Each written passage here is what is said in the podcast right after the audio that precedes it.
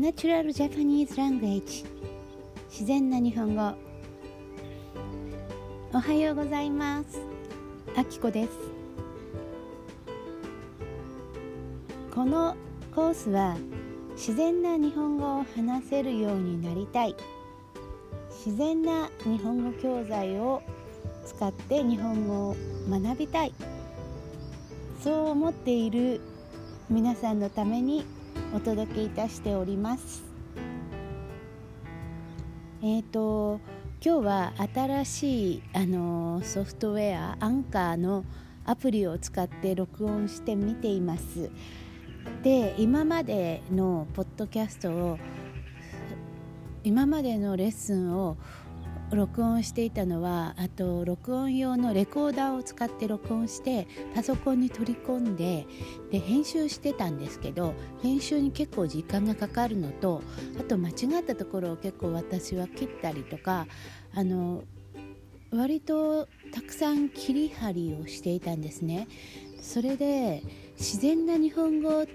コースを作りたいと言ってるのにそうやって間違ってるところを切り張りした音声を届けるのって自然じゃないなと思ってそれでこれからはできるだけあんまり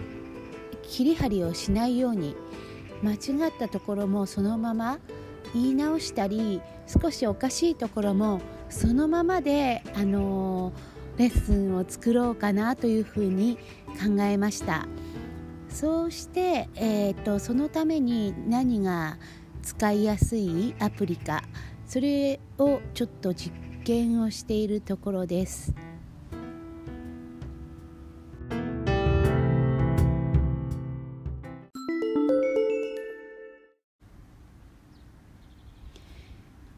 はい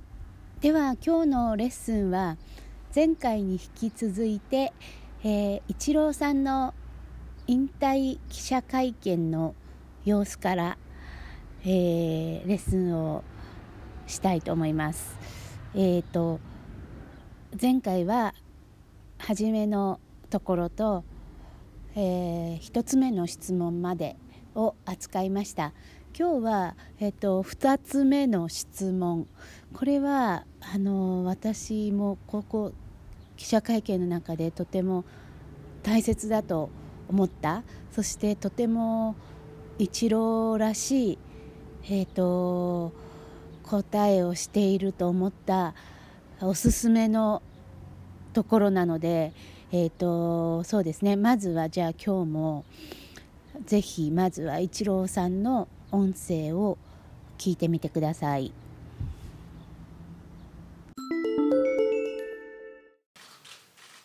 TBS 井上貴博と申します。本当に今まで数多くの感動そして夢ありがとうございます。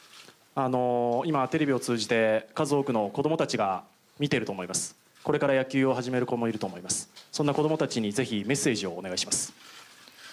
シンプルだな。メッセージか。苦手なのだな僕が。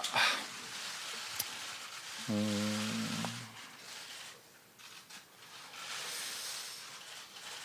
まあ野球だけでなくてもいいんですよね。始めるものは。自分が熱中できるもの夢中になれるものを見つけられればそれに向かってエネルギーを注げるのでそういうものを早く見つけてほしいなと思います。それが見つかれば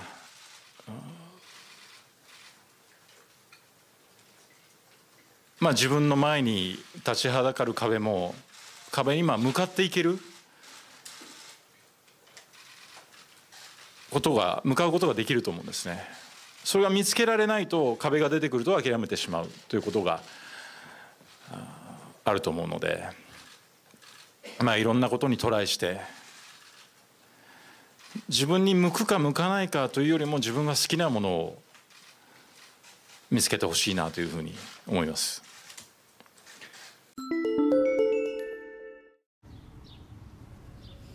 はいいかがでしたか？えー、この質問は普通だったら記者会見引退記者会見でこういう質問って最後の方に一番最後とかそういう質問だと思うんです。子どもたちへのメッセージをくださいというふうに、えー、言われました。質問というかリクエストをしました。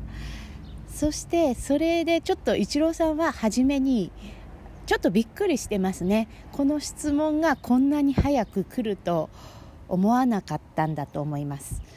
そして少し初めに考えています。でこれは特にビデオを見ていただくとあのそこのイチローの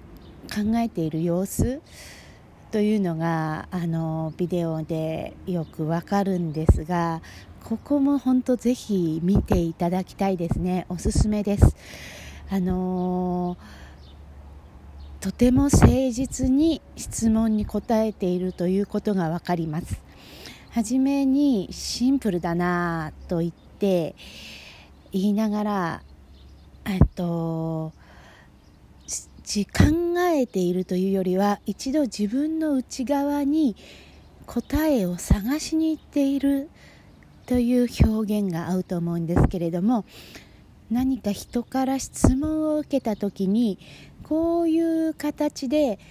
えー、少し時間がかかっても相手を待たせても一度その質問を受け止めて自分の内側に答えを探しに行ける人というのは私はとても誠実な人だと思って信頼できると思います、えー、ここの質問の答えの内容もそうですけどこの答え方に一郎の誠実な人柄そうですね誠実な人柄というとちょっとイメージ違うんですけれどもうん、まあ誠実さが誠実さというか真摯なという言葉がありますね。真摯さが現れているというふうに私は思いました。はい、えー、そして答えの内容ですね。野球を始める子どもたちへのメッセージをお願いします。と言われて一郎は少し時間をかけて、えー、自分の内側に答えを探しに行ってからこのように話しましたね。自分が熱中できるもの夢中になれるものを早く見つけてほしい。熱中できる夢中になる。これ少し大体同じ意味ですけれども熱中熱中というのは、えーと、漢字で書くと暑い中と書きますね。夢中夢中は漢字で夢の中というふうに書きます、えー、子どもたちが自分が熱中できる夢中になれるものを早く見つけてほしいと言っています。そしてその理由はそれに向かってエネルギーを注げるからそして自分の前に立ちはだかる壁に向かっていけるようになるからと言っています。これがここが本当にイチローらしいところですよね。えっと自分が熱中できる夢中になれるつまりとても好きなものを早く見つけることが大切。どうしてどうしてそれを早く見つけることが大切かというと、えっと、そういうものであればエネルギーを注ぐことができる。そして壁が現れた時もそれに立ち向かっていけるから、えー、ここでなので子供へのメッセージと言いながらイチローはやはり自分と野球その自分の体験のことをこのメッセージの中に込めているんですけれども自分がどれだけ野球にエネルギーを注いできたかそして自分にとってもイチローさんにとっても壁が立ち壁が立ちはだかるということが多分何度もあったんですね。そしてその壁に向かっていく。壁というのは何か邪魔になるものですよね。でそれに向かっていくというのはその壁をどうやって乗り越えるかということをこうもう毎日考えてそして諦めずにその壁の前に立ってそれを乗り越えるその乗り越え方をいつもこう考えていろいろなことをトライしてみる。そういうことができるにはまず熱中できるもの夢中になれるものに対してじゃないとそういうことはできないというふうに言っているんですよね。えっと、つまりそうじゃないと一郎の言葉では壁が出てくると諦めてしまうというふうに言いました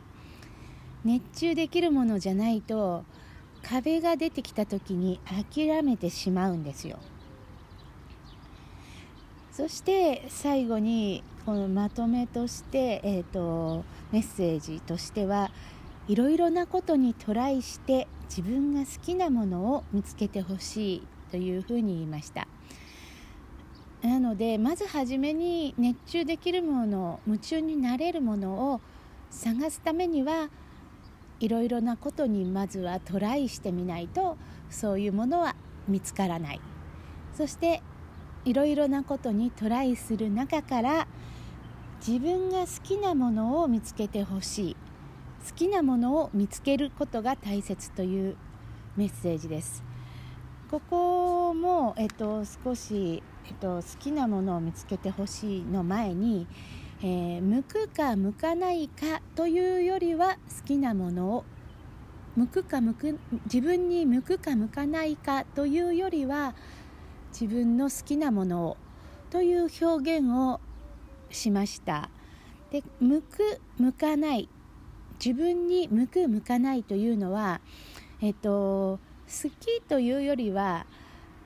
上手だとかうまくできるというのが向いているということですよね。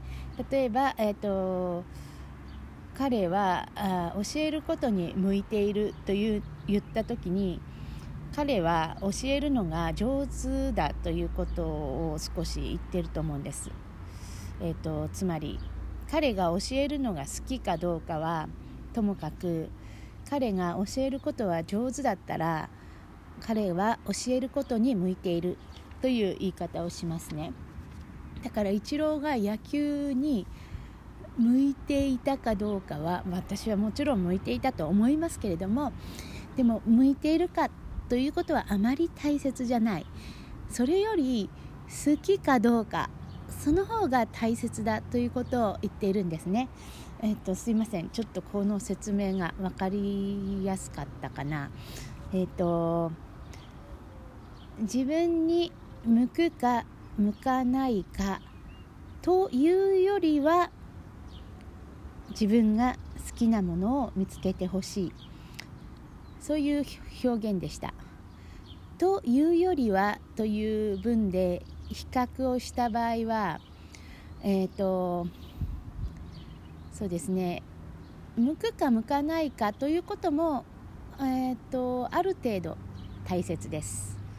でももっと大切なことがあります。それは好きかどうか好きなことを見つけることの方が大切です。そういう表現ですね、えー、自分に向くか向かないかというよりは自分が好きなものを見つけてほしい。そういう表現をしました。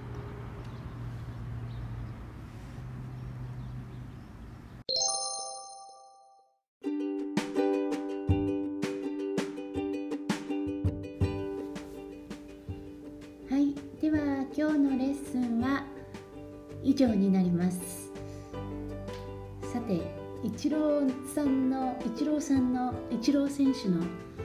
記者会見の引退記者会見のシリーズはまだ続きます。第何回まで行くでしょうか。多分あと少なくともそうね23回はあの続き23回は私は話したいことがあります。なのでイチローが好きな方は